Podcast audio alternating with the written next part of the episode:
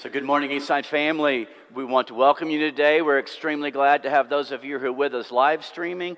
We want to let our children, as you can see, where's everybody going? These are our children and parents who are taking their kids pre kindergarten through fifth grade. They're headed to junior worship. So, if you're new here and you're a guest with us, we're delighted to have you here. And if you have a child in that age range, kind of follow the crowd that's going in that direction. Certainly want to remind you, as I do every Sunday, that we one of the very important aspects of, of our worship is our offering that we bring to God. And we have four ways that you can give your offering. You can mail a check to the church address. You can give an automatic uh, draft with your bank. A lot of people do that, and it's quite easy to do. You can go online to our website, click on the little box that says give, and follow the instructions. Or on your way out today, to those of you who are here in person, you can drop off your offering in the basket that is there. And to those of you who aren't here, especially to you, Ben Thomas and Laura, I know that you're at home watching. Um, you did a fantastic job, young man, with that reading, and we're very certainly proud of you. We love you guys. And those of you that aren't with us on live stream, um, you're just as much a part of this family, and we want you to know that. And we understand you're not able to be with us, but we love you, certainly. And I also want to tell you something really important. That guy that was in a wheelchair that Matt had um, does a great job. Matt always does with these readings, that gave us a greeting. His name is David White Dog. He died this past November. He lived on the Indian reservation, uh, the Cheyenne, I forgot the name of the reservation in South Dakota, Cheyenne River. I've been there, I don't remember the name of the reservation in South Dakota. He was a light for Jesus for many years. I had the honor of going with Deb and Steve into, uh, and we sat in his home that he uses as an outreach to the poor and the needy we read the Bible together and we had communion together. It was a sweet, sweet uh, time of church with them. He passed away this past year in November. Deborah's going, Stephen. I'm not sure if you're going with her this weekend to. Deborah's going to the reservation to continue one of the ministries of, of this church to care for the most impoverished county in our nation. And so, shepherds, when we stand at the end of the service to have a prayer, I would encourage at least one of you to go and let's gather around her and let's say a prayer for her. Let's take our, as she lays this weekend, let's take our Bibles and turn to none other than Jude. Jude 20. And if you are here and you're carrying a heavy burden on your heart, so much so that you can't pay attention because you need to pray with someone, our prayer room is open this morning. Just follow the directions that way the signs that'll lead you there. There are some people right now that are praying for us in our service, and they would be delighted to stop and have you come in and to pray with you as well. The mission of our church, the mission of the church, the mission at Eastside is to make disciples of all nations. And there's basically, that means three things leading people into a saving relationship with Jesus Christ, first of all.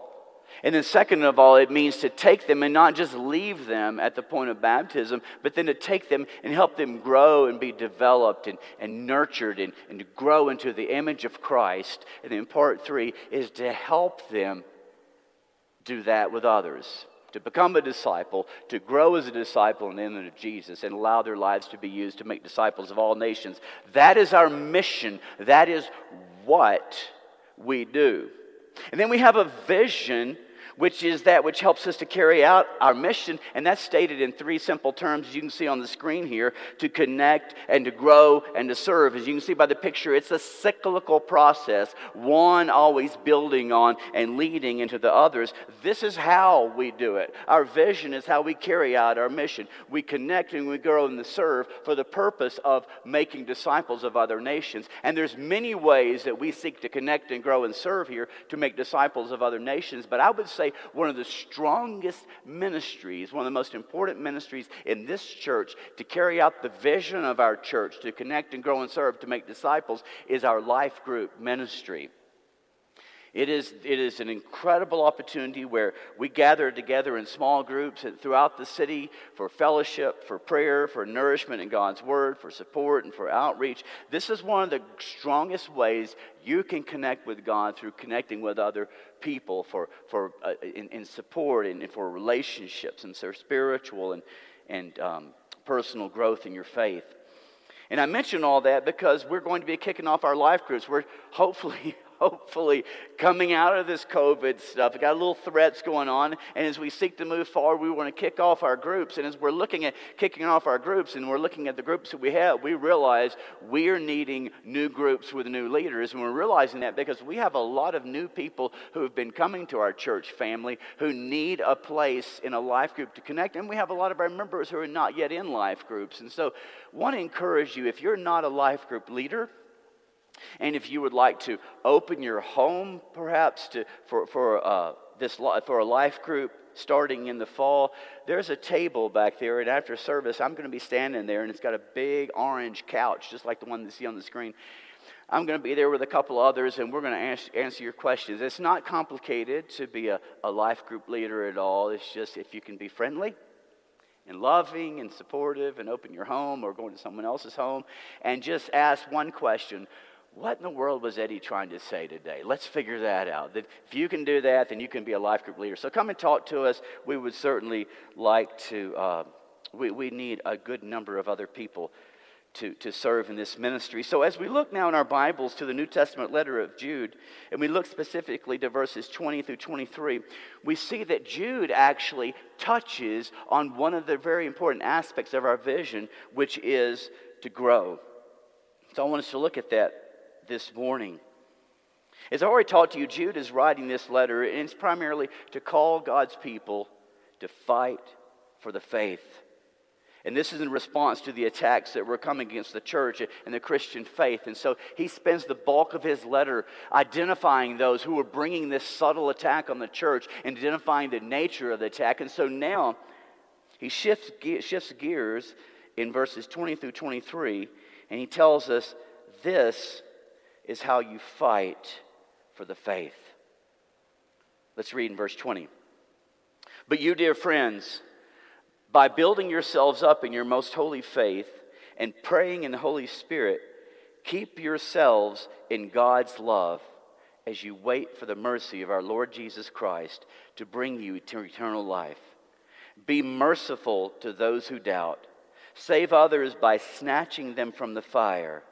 To others, show mercy mixed with fear, hating even the clothing stained by corrupted flesh. As we notice, was it actually two weeks ago, or was it last week? I can't remember because we did a, a, back to school Sunday. As we noticed in our last lesson in Jude here, the main point here is to keep yourselves in the love of God. That's the primary point that he's trying to make. And we mentioned in the lesson that this basically means to keep yourself in the place of the closeness, the, the security, the blessings, and the will of the Father's love, and to not let any of these negative influences that are in the world and that are creeping into the church to pull you away from where you belong in the Father's love. But our with that is to say, keep yourselves in the love of God. That's kind of, uh, that's just incredibly generic. How, how do you do that?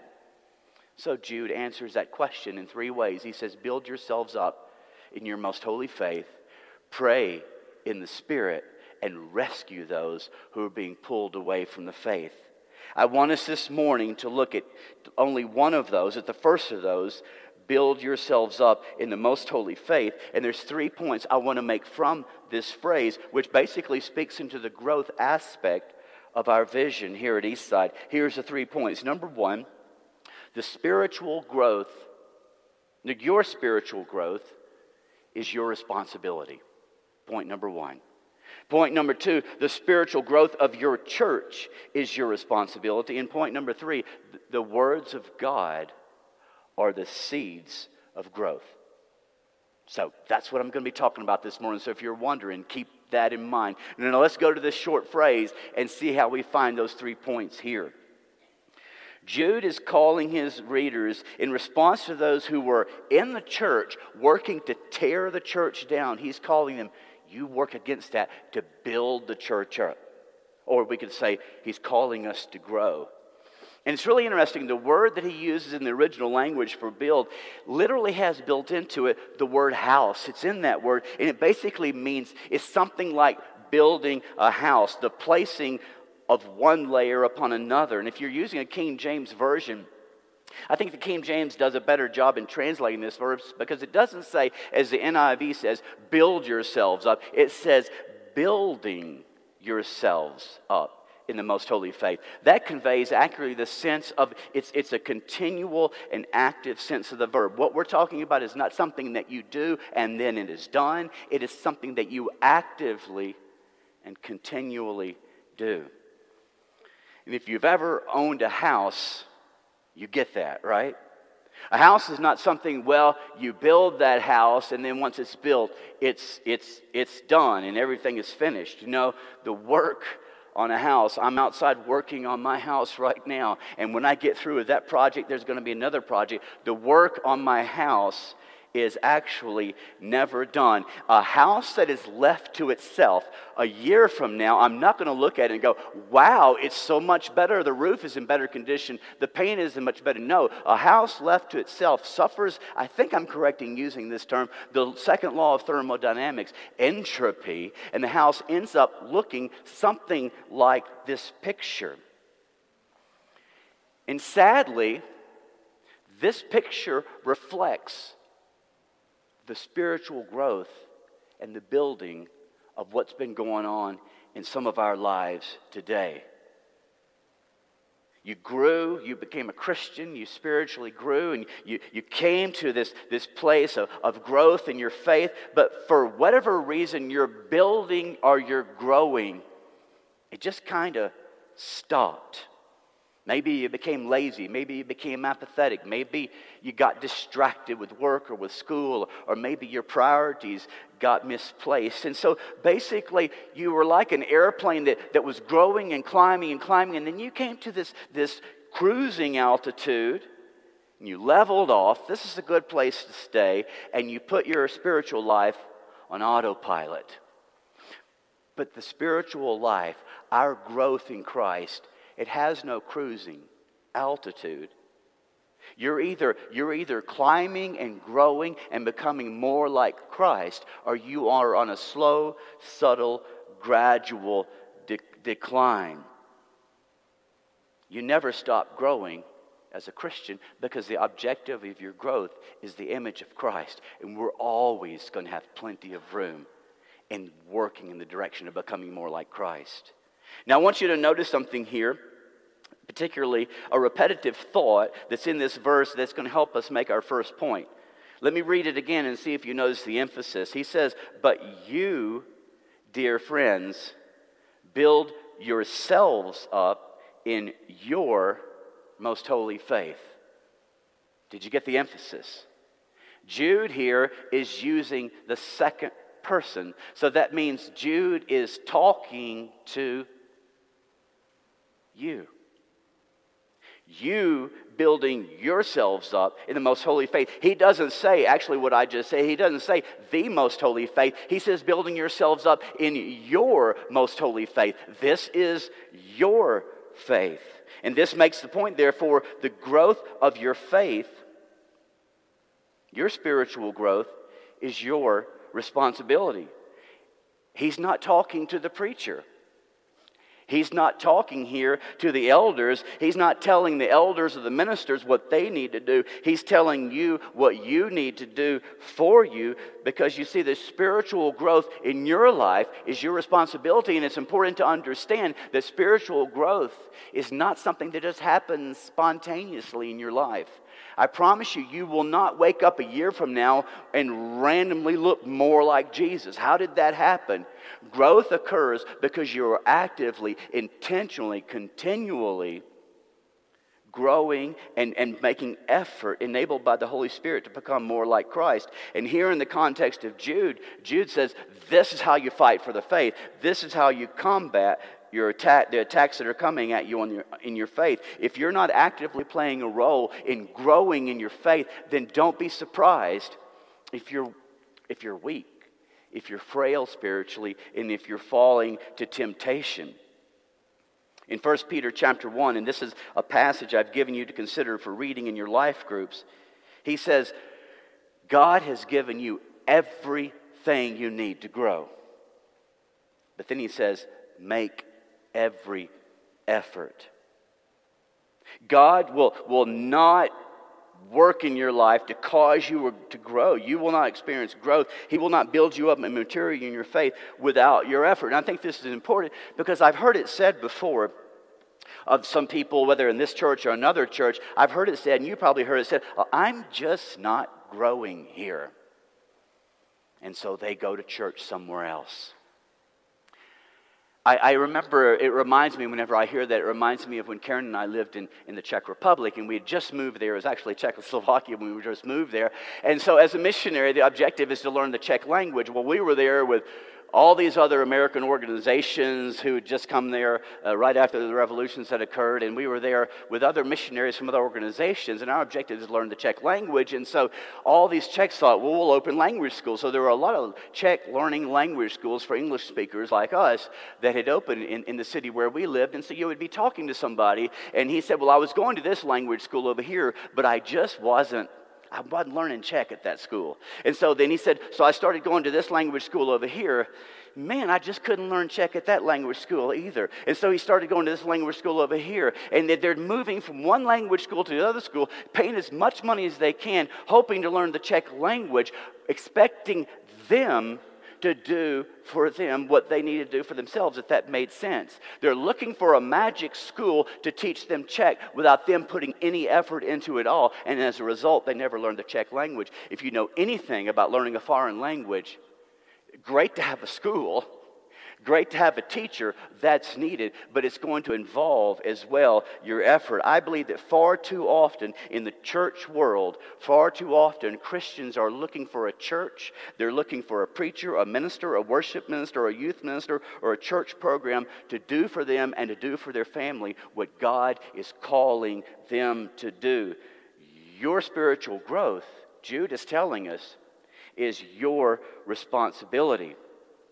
And when you take responsibility for your spiritual growth, it has this contagious influence in the church. That leads us to point number two the growth of your church. Notice I didn't say the growth of the church, the growth of your church is your responsibility. Here in verse 20, not only do we see this, the second person used three times, meaning he's talking to you, but we see all three times that it's used in the plural, meaning he's talking to y'all. So said a, a, boy from Tennessee, or you guys, for those of you who are, who are above the Mason Dixon line. Think about it. What would this church be like if every single one of us took personal responsibility for our spiritual growth? What would happen in the body of Christ here? We would have unbelievably incredible growth if each of us took responsibility for our own growth, which in turn helps us take responsibility for the growth of the church. Which tells us if, if we're not seeing, if we're not seeing growth collectively as in our church, it means far too many of us are not taking responsibility for our own individual growth, and it's negatively affecting the growth of the church overall. And if you disagree with me, then you'll have to disagree with Ephesians 4 16. This is another passage I've given you the whole first half of the chapter to read and to consider for your life groups. He says in Ephesians 4 16, the church grows and builds itself up as each part does its work. I think I've mentioned this one before. So notice it doesn't say as the elders do their part. It doesn't say as the ministers do their part, but as each part does its work. Now, you may sound like, well, Eddie's trying to get out of his job. No, read the larger context of Ephesians chapter 4. The larger context of Ephesians 4 speaks of the needed role. You need a language school, you need the teachers, we need the church, we need the teachers, we need those in leadership roles. But if the people in leadership roles do all of the work in the church, we are hindering you from growing, and we are hindering the church from growing as well, because the Bible tells us that the church grows and builds itself up as each part does its work. So let me ask you are you doing your part? What would this church, to what degree would this church be growing if everybody in this assembly were doing their part to the degree that you are doing your part to help this church grow? And I think this is important for us to understand because it's, it's a painful, I feel the pain, and it's a sad reality in the church world that people become discontent with a church. They began complaining uh, about the problems that they see, and at times they leave. But it's my observation often in my conversations with them that the very thing or the very things that they are complaining about are the things that they're not doing themselves because they're expecting somebody else to be doing it. Listen, this is your church, this is your family. If you see deficiencies and problems, instead of complaining and considering leaving, it's more important that you step up and take responsibility for your role in the church. So that leads us to the next point that we see here in the book of Jude, because the question is well, that's nice, but how do you grow? How do you do this? And Jude tells us that the words of God are the seeds of growth. You see that third point in this phrase. I want you to notice that he says here, building yourselves up in your most holy faith. What's he talking about there?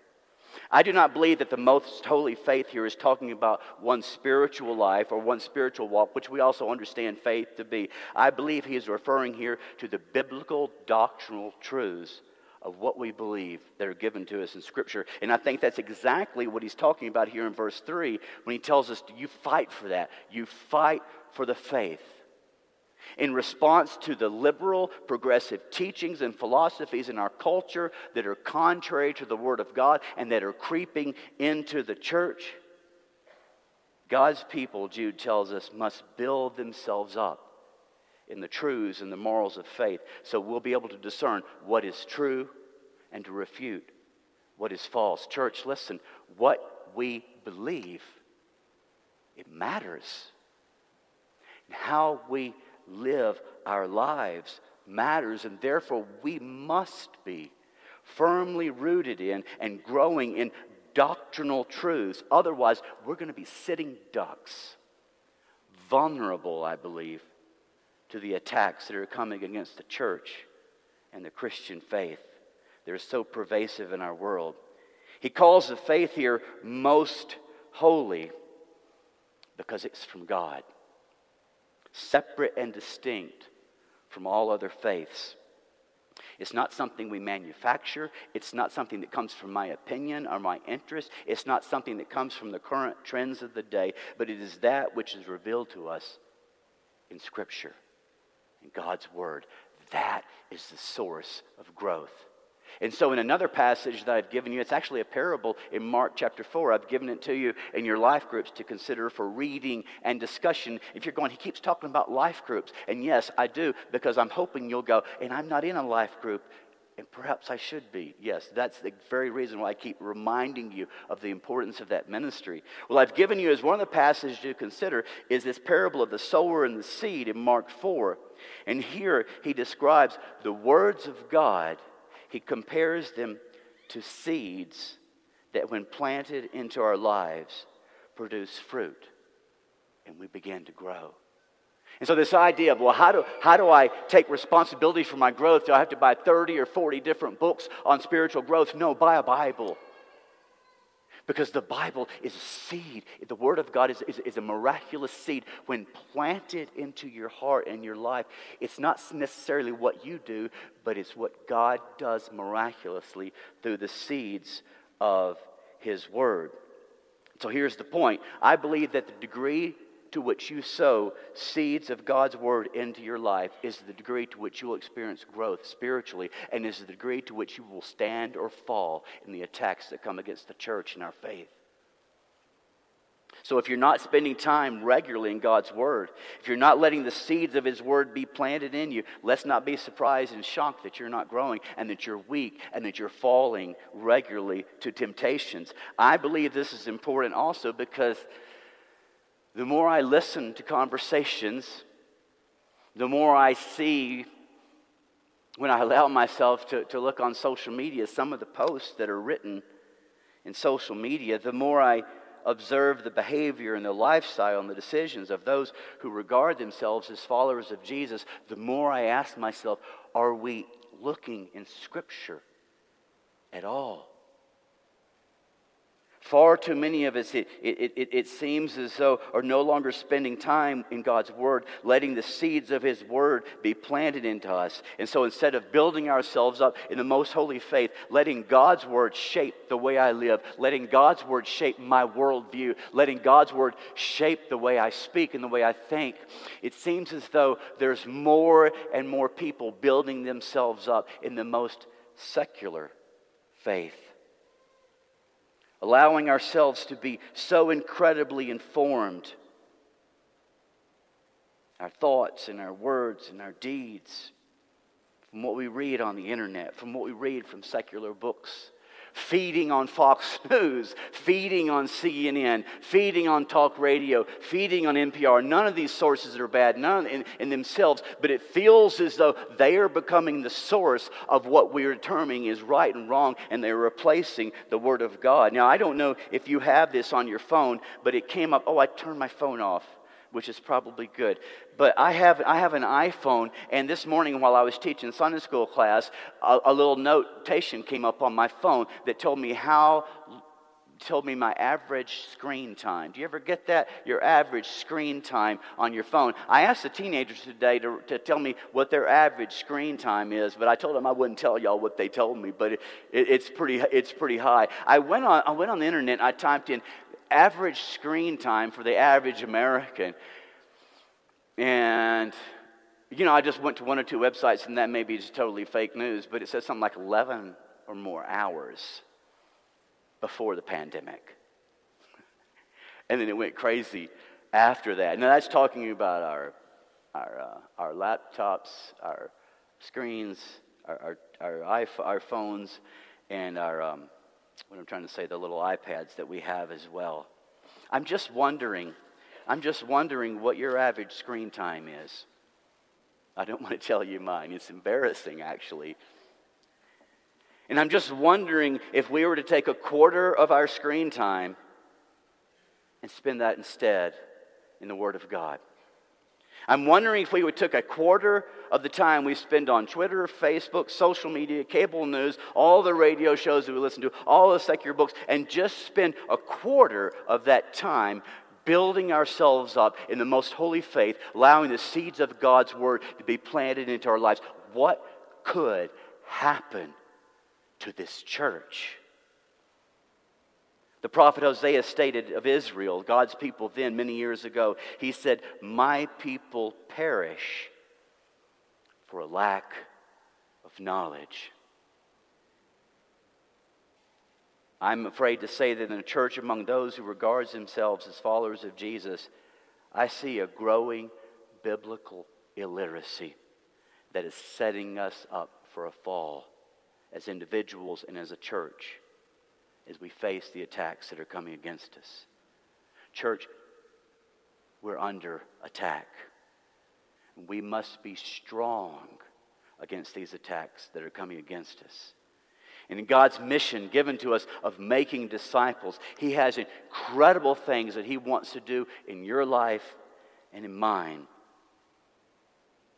But Jude is telling us here that's going to happen, we must understand your spiritual growth is your responsibility.